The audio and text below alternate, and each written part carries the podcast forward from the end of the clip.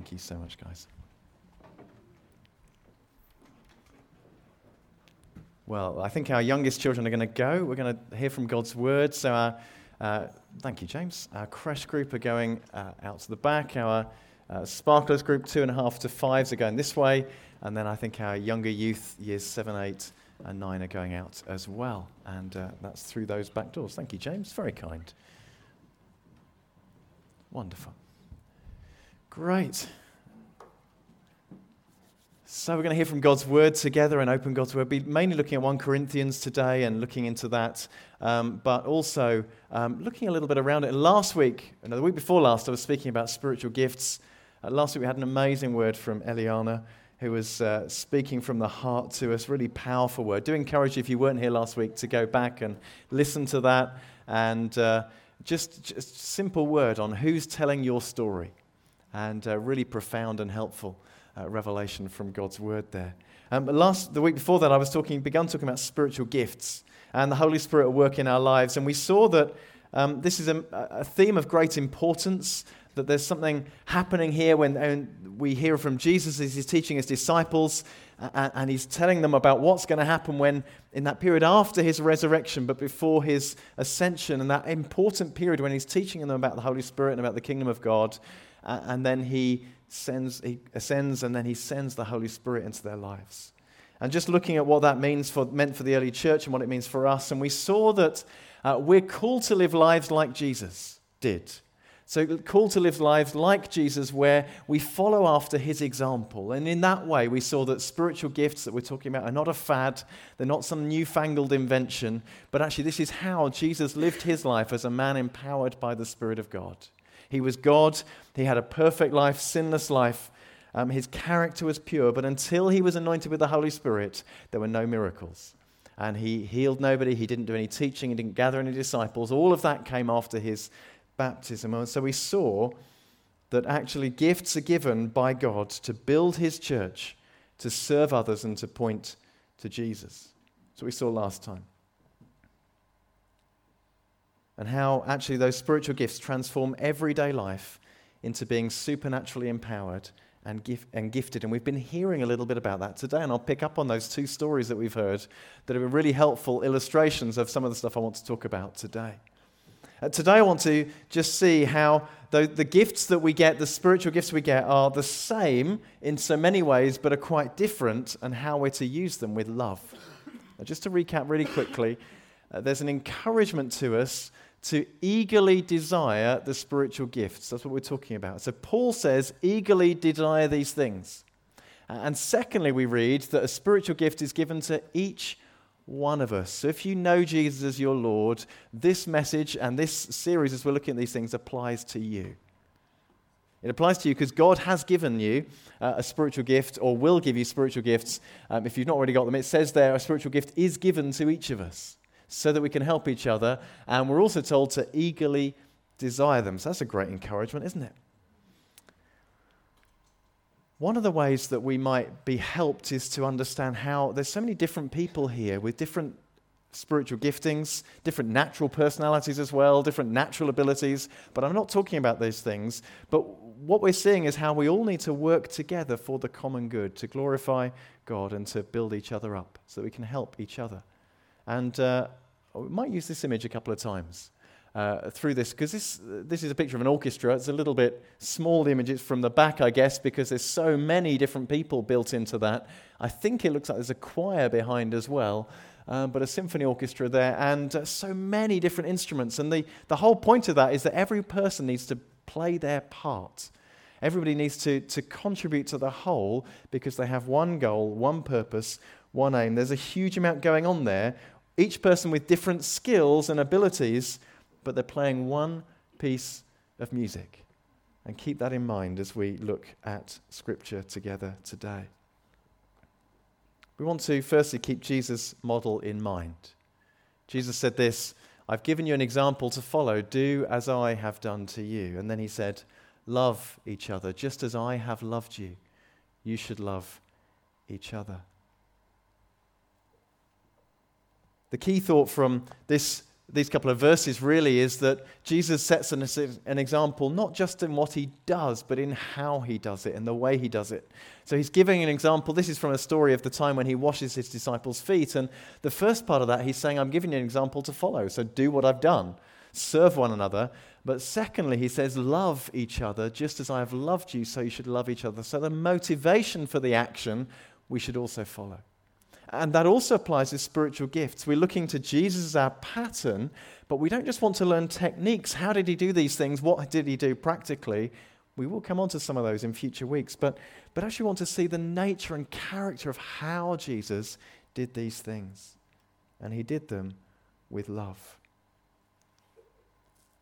These are some of the gifts that we see Jesus exercising. I said last time that, uh, with the exception of tongues interpretation, um, Jesus, I think, exercised all of these. He showed us all of these different gifts in evidence in his ministry. And, and the reason he didn't show tongues interpretation probably is context. So he's, he's on, on mission um, out in the community and preaching and, and, and, and, revealing himself to lots of people. And, and that would be why tongues interpretation wouldn't be so relevant out in that context. Um, they're more for the context of the church, as Paul writes uh, with good reason. But the others, we see him using so many of those. And we want to see today how did he use them? What happened? And what can we learn from this? And our main passages of teaching when we come on to spiritual gifts are 1 Corinthians 12, uh, 13, and 14. And we read these words, and I will read this passage out. Uh, we, you know that when you were still pagans, this is Paul, one of the early Christians, writing to um, the church in Corinth. You know that when you were still pagans, you were led astray and swept along in worshipping speechless idols. So I want you to know that no one speaking by the Spirit of God will curse Jesus. And no one can say Jesus is Lord except by the Holy Spirit. There are different kinds of spiritual gifts, but the same Spirit is the source of them all. There are different kinds of service, but we serve the same Lord. God works in different ways, but it's the same God who does the work in all of us. I'm just going to leave that passage up there for a moment. And uh, really important that we see several similarities about these gifts because um, we often see the differences. And so I want to focus firstly on the similarities between them. We see here that the, the gifts come from the same source. It's the same source. It's the same source that they come from. We saw last time that Jesus was empowered by the Holy Spirit, and the encouragement here to us is that it's the same Holy Spirit that works in us. It's the same Holy Spirit that, that works in Jesus that works in us today. And, and Paul's writing to these people who had seen many things. He, he writes at the beginning of this passage when you were still pagans, you were led astray. Keep an eye on that thought and swept along in worshipping speechless idols. But I want you to know that no one who comes speaking by the Spirit of God will curse Jesus. They've seen a lot of things, these people. This church in Corinth have seen people ecstatically prophesying. What that means is they're out of control and they're just babbling away, and they've seen all this taking place. They've seen ecstatic things happening, and, and this kind of swept away sense and, and, and carried along and led astray uh, as people are out of control, and all sorts of stuff's happening, and they've seen this, they've lived in it. That's been their worship environment. And Paul's writing to say to them, hang on a minute, that's not from God, but there's a load of stuff that is from God, and I want you to be assured that what you have, the Spirit that works in you, is, is the same one that Jesus had too. This same power. We read this in Romans. Paul is the same, same chap writing, but to a different church. The Spirit of God who raised Jesus from the dead lives in you. It's the same Spirit, the same power that raised Jesus from the dead. And then he goes on later on to say this there are different kinds of spiritual gifts, but the same Spirit is the source of them all. Not a lesser spirit, not half a spirit, not, not a smaller dose, but the same Holy Spirit that raised Jesus from the dead lives in us. Which gives us the encouragement that as Jesus lived empowered by the Spirit, so can we too. So the gifts have the same source. Secondly, the gifts have the same focus, which is that they point to Jesus. That, that, little interesting phrase, verse 3, says, I want you to know that no one speaking by the Spirit of God will curse Jesus, and no one can say Jesus is Lord except by the Holy Spirit. That's an unusual phrase. And I can imagine some atheists writing and saying, Well, I can say Jesus is Lord. Because they can. And this isn't some kind of proof that if you can say a three word formula, that's the Holy Spirit working in you and you're definitely a Christian and you're following Jesus. That's not what this means. But, but it's in this context of Paul writing to a very confused situation where people have seen all sorts of spiritual stuff taking place.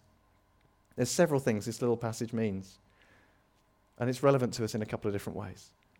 It's pointing to the fact that Jesus is not only the, the giver of the gift of the Holy Spirit, who gives us the gifts of the Spirit, but he's also the one that this is our focus as we're using the gifts of the Spirit.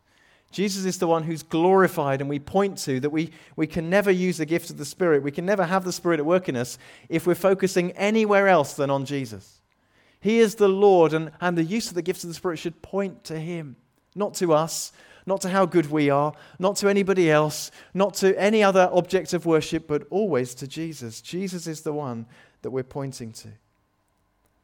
I believe it's true to say, uh, from my experience, I can't guarantee this in all circumstances, but if people are possessed by uh, demonic forces, they're unable to say Jesus is Lord. I, that's what I've seen. Um, I'm sure there might be evidence that countermands that, but that's my own experience. And that can be a, a useful tool when you're proclaiming the name of Jesus and setting people free from spiritual oppression. Um, in different ways, that can be quite important to declare the name of Jesus, we've been hear- hearing earlier on.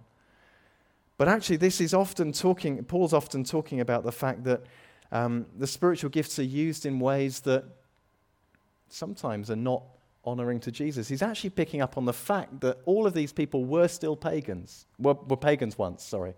And they'd come from an environment where they'd had different abilities and different spiritual abilities. They could do different things. They were led astray and swept along with different spiritual experiences. And it would have been easy for them to come into the church and just assume that those things would carry on and they could carry on using them. And he's putting a marker down and saying, actually, it's the Holy Spirit that gives you gifts and abilities.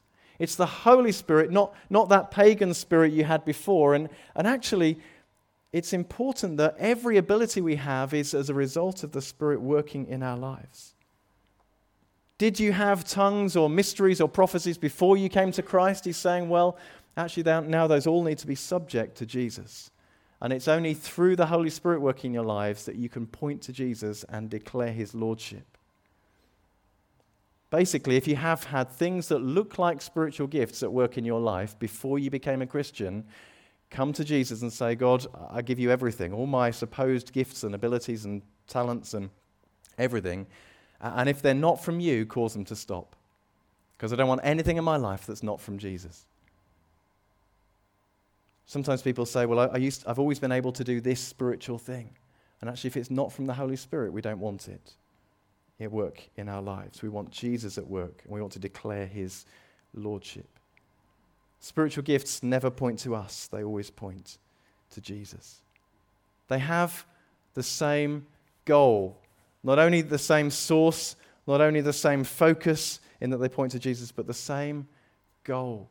And we serve one another. The point of spiritual gifts is that we are serving one another and helping one another and caring for one another, not to build ourselves up, but to serve.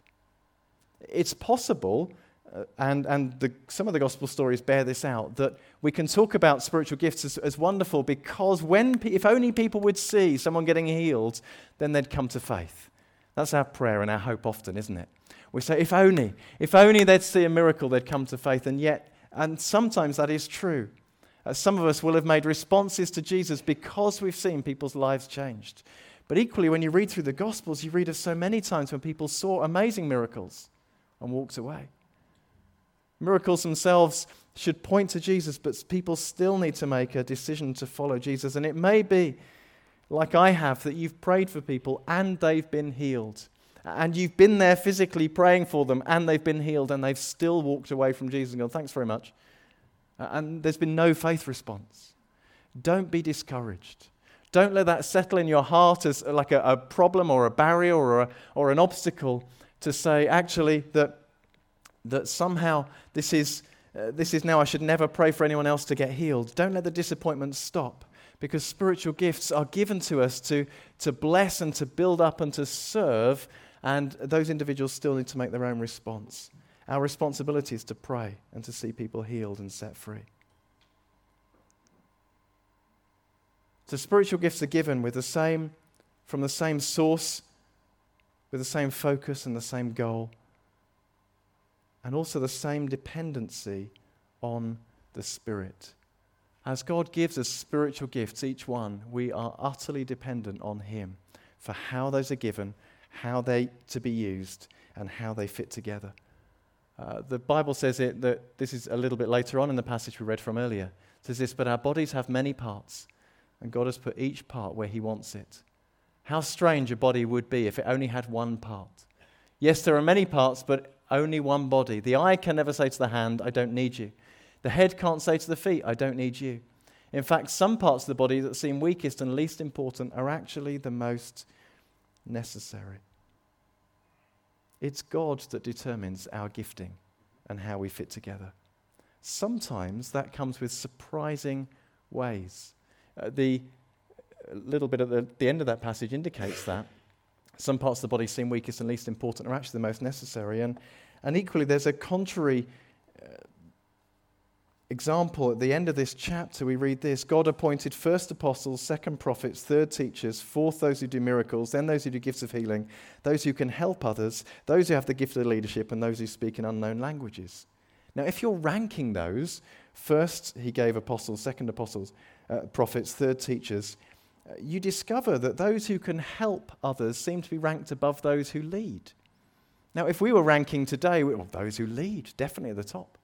But Paul, when he's writing this, seems to say there's a different indicator, a different way of doing this. And actually, God's given a whole lot of gifts to be used for his purpose, for his glory. Not saying leadership's not important, but nor is it the most important. There's actually each part needs to play its part, utterly dependent on the work of the Holy Spirit. It's quite possible that when we're talking about spiritual gifts and even beginning to open this, open this subject up, some of us close back up again immediately because we consider that our gift somehow isn't wanted, or our gift isn't important, or that we don't have a part to play. That somehow we're the weakest or the least, and, and this passage should encourage us that we've all got a part to play. That God has put a gifting in every single one of us, and it's vital that all of us play our part. But it is so easy to compare. It's so easy to look at someone else and say, well, that's not fair. They've got this ability and I haven't, or they can do this and I can't. And do you remember the story of Peter after Jesus' resurrection? And he's walking with Jesus on a beach, and this is the reconciliation of Peter. And, and Jesus says to him, Peter, do you love me? And Peter says, Yes, Lord, you know I love you. And Jesus says again, Peter, do you love me? Yes, Lord, you know I love you. And there's a little conversation that happens. And Peter, in the same conversation, turns and sees John, the beloved disciple, and says, Lord, what about him? What about him? What's going to happen to him? What's his story going to be? And Jesus basically says, Don't worry about him. You serve me. I'm paraphrasing, but don't worry about him. And so often in our lives, we can spend so long in our Christian lives walking with God, trying to follow him, but, but actually looking over here at someone else and what God's doing in their lives and feeling jealous or envious or frustrated or all sorts of things. We should look at others to give thanks for what God is doing amongst their, in their lives, but we should also press on to what God has for us to do. We have the same dependency on each other, and it's built into this passage here. Our bodies have many parts, God has put them where He wants it, um, and we can't say to one another, I don't need you. All of us need each other. Now, I'm not a musician in the sense that I can't read music. I can play the guitar a bit. Um, but I used to cheat when I was at school and I learnt music and I learnt to play the guitar. Sorry, Mum, for paying for the guitar lessons. But um, I, I can read one note of music and it's an A. I can find the A on the, whatever they're called, the lines. What's that bit called? Stave, is it, or something? I don't know. Something, there's something goes along, and I, I know where the A is, and I, I have to, if I have to find it, I work everything out from that one note. It's the only one I know, and I know where it is on the guitar. But I had to do a guitar concert as a kid. And my big hope was that no one would discover how I was making up as I went along. Well, I wasn't making it up. I memorized the piece because um, I couldn't read the music properly. So I memorized the piece and played along, and I think I just about got away with it. Um, orchestra hall, not quite that big, not quite that many of us, but a lot of us playing our different pieces and all doing our different things, and it kind of worked okay, and I quite enjoyed it. And actually, those lessons did teach me how to play a, the guitar. Just unfortunately, I didn't connect that with the dots and the lines and everything else that was there. Um, but my hope was that I would shrink and that nobody would notice me. I wasn't hoping to stand out. I wasn't hoping to be the one on display as the, as the band played, as the piece of music played. I just hoped that I didn't play a bum note and I wouldn't be stood uh, embarrassed in front of everybody else. I don't know you, how you felt if you've ever played as part of an orchestra. Maybe you've had the, the role of the, the triangle player at the back. Uh, and you've waited for your big moment. And your big moment came and there was a, a pause and you just had to do that. Uh, and the stress, the pressure. Because it's not like being first violin, is it? There at the front, you know, they get all the glory, but you've got the pressure just coming to you. All you've got to do is one thing, and oh, I missed my moment. In preparation for this, I was trying to find a video um, to show just to illustrate this point, and I found, um, is it, uh, well, I've forgotten the name of the conductor, a world famous conductor whose name escapes me. Um, and he was just a little snippet, and I've not got the video to show because it ran on for a bit long, but he was teaching two people to play the triangle while he was conducting, and he wanted them to do a particular sound. But he's not a triangle player, he's not a specialist, but he is a conductor. And he stopped the practice and he said, No, I want you to do this piece. And they did it, but no, no, that's not quite right. Can you play like this? And he's teaching them. And I, I suddenly was learning that there's a lot more to playing the triangle than I thought. I just thought you had to go ding every now and then, but seemingly there's more. In, and it ended with just saying, well, I, oh, that's worse than before, and carrying on with the practice. I hope they got the hang of it eventually. But you might feel that your part is, is tiny and insignificant, but every part has a part to play. And every part depends on each other. One part on its own is just an instrument being played. The piece of music doesn't sound the same. Everybody depends on everybody else. And as God has given spiritual gifts to us, we need to use those. And the whole church needs um, us to be using those day by day by day for the sake of everybody else. The weakest ones are actually the most necessary. Now, I can say this, I can show you a picture of an orchestra. Uh, and you can go, yeah, yeah, that's true. But when it comes to our own lives and believing that, sometimes we don't quite believe it. So I've thought of another illustration that might help. I'm going to recommend you do something, but I'm not really recommending you do it. Okay? So this is the illustration. Just to help show that every part is important. If you own a car, my recommendation is that just to prove that, that you matter, is that you go down to your car uh, you open up your bonnet and you pick a random item out of the engine just and disconnect it. Doesn't have to be a big bit, can be a small, unimportant bit. Take it off, unscrew it, get rid of it, throw it away. Drive home. Don't do that. How would you feel? How confident would you feel? Just go, oh, I'll take that cap off there. That'll do. It's only a cap. It'll be fine. Now, you might get a little way. If it's the washer bottle, you'll probably be fine for a while. But eventually, most things that you disconnect would have a consequence, and you'd discover that your driving wasn't quite as good as it was before, and there's a consequence just from disconnecting a small, unimportant part. I can see a Jubilee clip here. This is a, a Mercedes AMG super tuned engine, but there's a Jubilee clip there. Not very important, not very expensive. Probably buy a box of them for not very much. I reckon if you disconnected that, you could have some fun with someone else's engine, couldn't you? More fun than they would have driving home. Every part is important. Every part has an important part to play. Now, I've said that Jesus is the model for how we use our gifts. We've got the same source, the same focus, the same goal, the same dependency on the Holy Spirit, the same dependency on each other. Why all this emphasis on the same?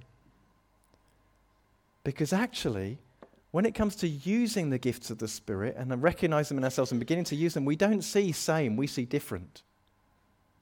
We don't look and we go, oh, that's the same as me. We see that's different to me.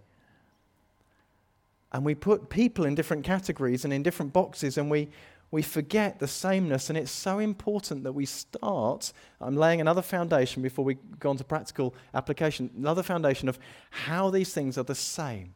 Because what we tend to do is notice difference. And when we notice difference, that causes misunderstanding. And when we notice misunderstanding, that causes division. And when we get to a point of division, we go, pack it up, it's not worth it, we're never doing that again. We'll retreat. Or we'll attack. Either way is, a, is an often used response to opposition and division. And some have decided that the gifts are so risky, they're never going to use them. And the result is that the church is impoverished. Tried it once, didn't work, felt embarrassed, never doing that again. Or I've seen other people use their gifts. I don't, don't feel that that looks like mine, therefore I'm not going to use mine and they shouldn't use theirs. Let's just pack up the whole thing. But we're massively impoverished if that's the case.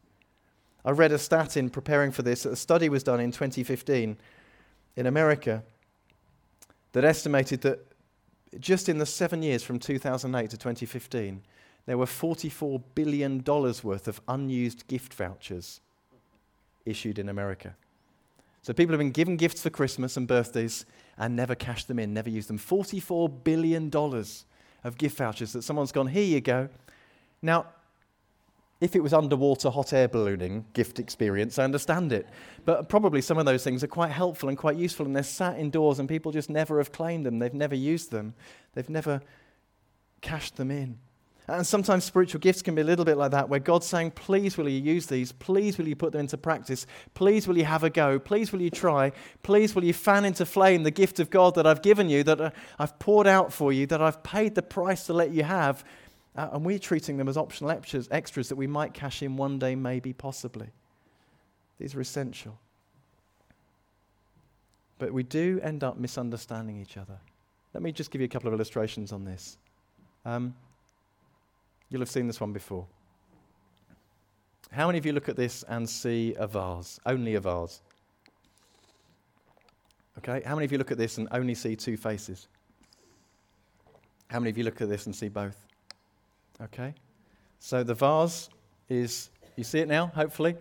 There's a nose, so an eye and a nose and a mouth, and the same on the other side. Um, or you've got the vase in the cutout section. Okay. How many of you look at this and see and instinctively see an old lady and only see an old lady? Okay? Put your hands down. How many of you look at this and instinctively see a young lady and only see the young lady? Okay? Put your hands down. How many of you see both? Okay, do that again. Look, put your hand up if you see the old lady, please. Okay?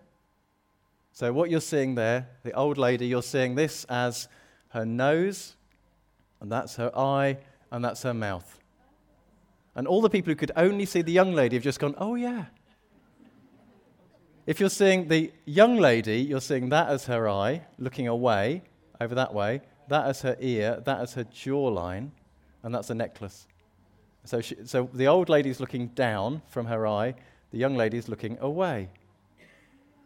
Now, you can do a little exercise where you can see the two different things. And if you can only see the old lady, or, and if you can only see the young lady, you can argue with each other and tell each other why you're wrong. But both of you are right. Because your perspective is such that you, you intuitively see a certain thing and you, you demand that your way's right and the other person's wrong. And it can be a little bit like this with spiritual gifts. We just, we just argue from our point of view. Is anybody stuck on this now? Is that, anybody, that baffling anybody that still can only see one way? Can't see the young lady? Anybody not see the young lady? Not see the young lady? All right, well, we'll do this quickly. Okay, so I'm, I'm now a glamorous young lady. Use your imagination. And I'm looking this way.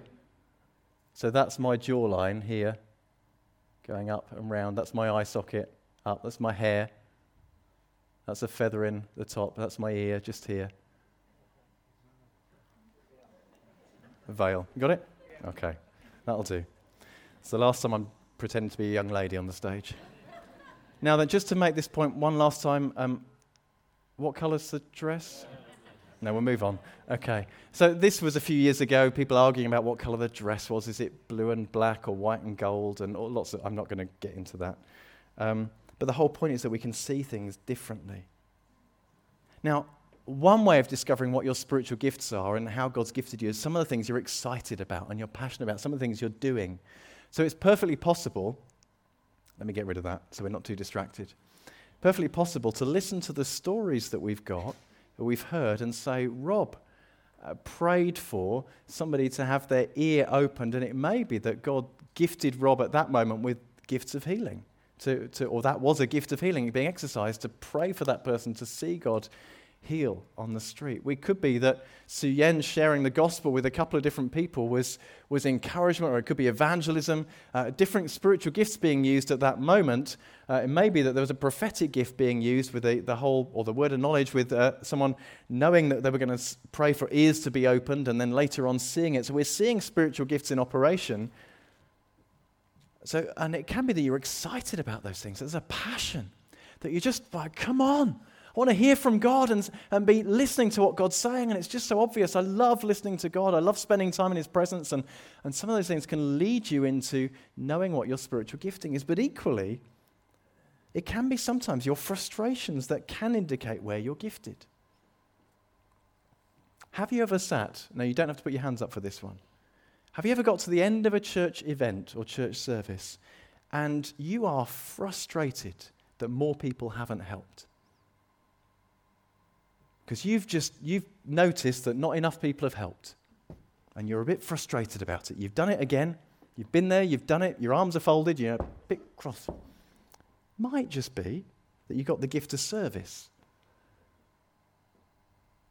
Have you ever got to the end of a church event and you've been really frustrated that there wasn't more time for prophetic and listening to God and just soaking?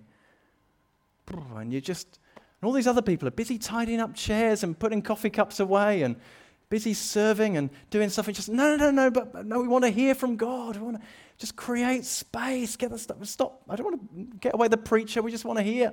It might be there's a prophetic gift being exercised, and there's the frustrations, an indicator actually that uh, of how God's wired you.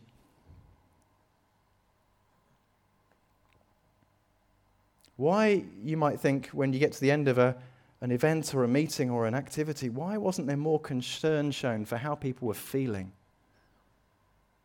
For just the emotion that was in the room, I could just sense there was a, and I wanted to, to bring it, to fix it, to help people feel encouraged and blessed. Why, why weren't we? That person said that word and it was so harsh. Uh, and they were saying it was from God, but what about how that made the person feel? I wanted them to be encouraged, and maybe that was a gift of encouragement. Or maybe you've gone away from a meeting or an event, and you've got, why all this why all this fuss and worry about experience? We just want the Word of God proclaimed. We want doctrine. We want clear teaching. That'll fix it. And it may be that's a, a teaching gift motivating itself within you. You may, of course, have gone away from a whole series of church events and gone, why are we not doing more mission? Why are people so fixated on themselves and so stuck in? Why can't we just go out and tell people that's where we need to be? And it wouldn't be a surprise if I told you that might be a gift of evangelism manifesting itself.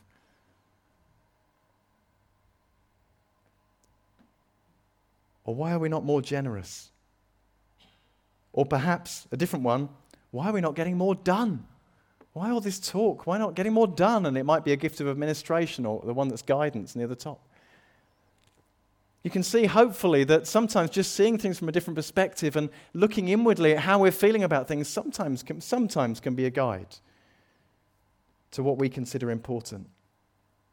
But it's very un- unhelpful to use it to, uh, to point to others and blame. Now, the reality is that um, we can't keep everybody happy. And our goal is not to keep everybody happy.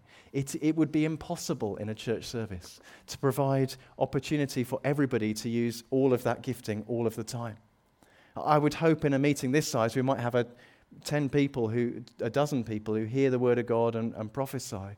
Uh, Paul gives quite clear instructions on how you use that. We can't have 10 or 12 people publicly prophesying necessarily. Isn't space for that. Or tongues interpretation similarly, or teaching, or whatever it might be. But let's be clear our, our goal is not to try and provide uh, opportunities um, in, in one hit, in one service. It's impossible. We can't do that. We do want to create space for the gifts to be used publicly. That's absolutely our place. That's absolutely what we want to do. But we also want to provide opportunities for people to grow in their gifting. And one of the best ways we do that is in life groups.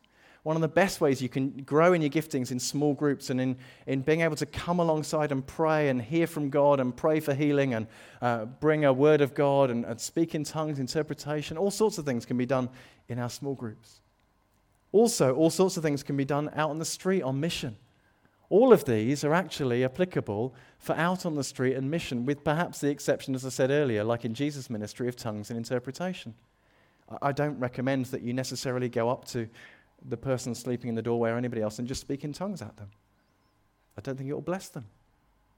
But all the other gifts you can use um, in day to day, everyday life, as you're in the workplace, as you're at work. This is not church for churchy people. This is stuff that God's given us to do to empower us to preach the gospel and to proclaim Him.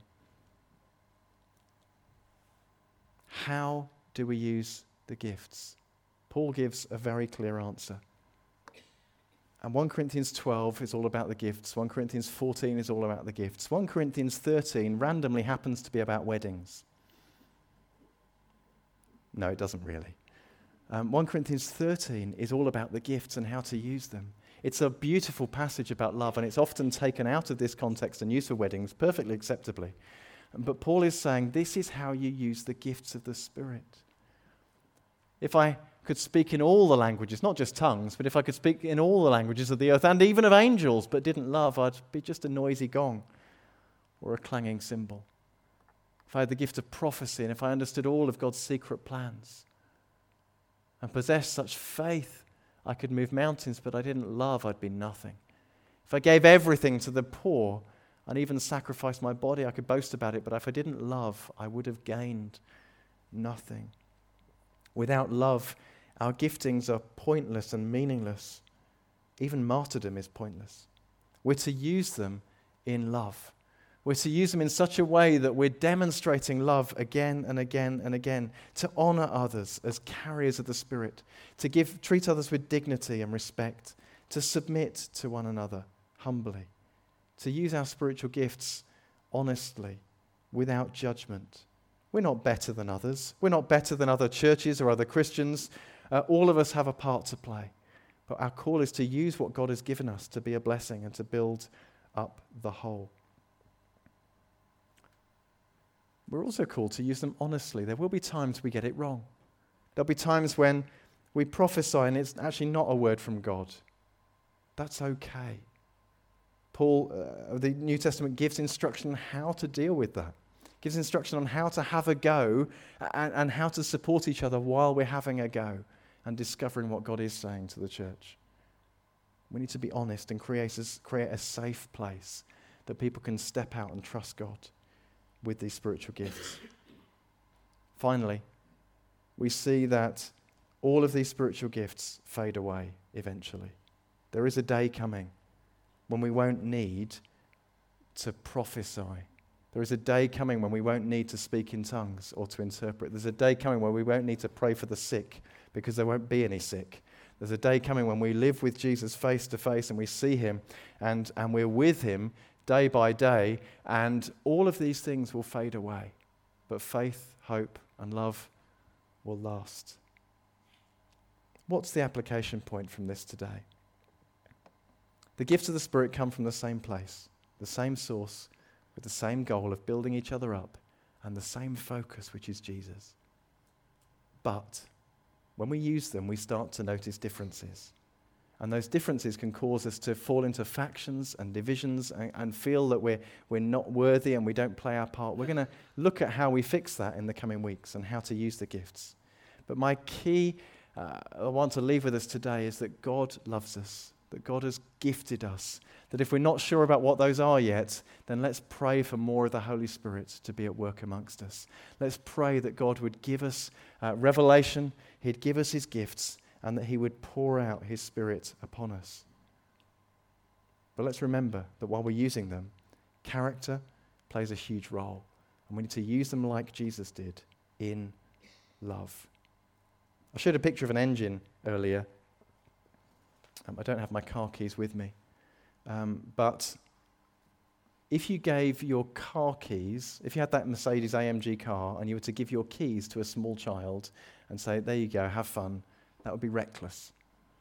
You'd be giving your car away um, and you'd be putting all that power in, in the hands of somebody who c- couldn't control it. Thankfully, God gives us the Holy Spirit, but He also works on our character so that we might learn to love and lovingly serve one another with these powerful gifts He's given.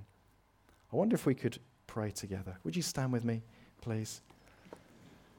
There may be opportunity to pray and receive prayer later on, I think at the end of our service, but I'd love to just pray. And I want to pray simply for more of the Holy Spirit to come in our lives. Because I am very much aware that we need Him.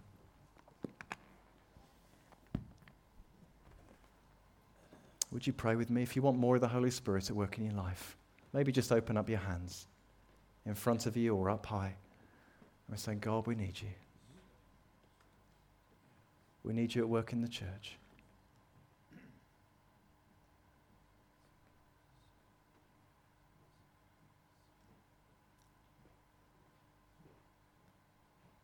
Lord, we know that we need you. We want more of your Holy Spirit coursing through us, filling us and empowering us. Lord, so often we've lived lives that where we're wanting to trust you. And yet at times we're, we doubt, at times we worry, at times we wonder if we're hearing from you properly, and, and we're not quite sure what our gifting is at times or how to use it. But Lord, we stand at this point again saying we need you. Would you come and fill us? Come afresh, Holy Spirit of God, and fill us and empower us. Not for our glory. We don't want to point to ourselves. We don't want to be the one musician playing that everybody notices, but we want to point to you. We want to point to you and say, Jesus is the answer. We want to build up the church. We want to see the sick healed and the dead raised.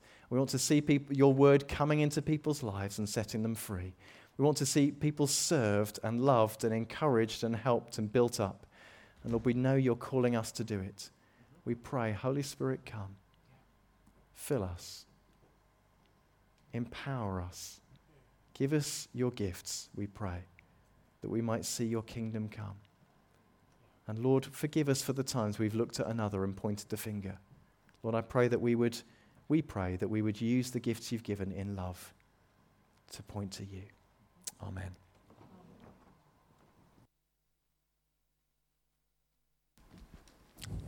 Thank you, Stuart. We're going to worship now.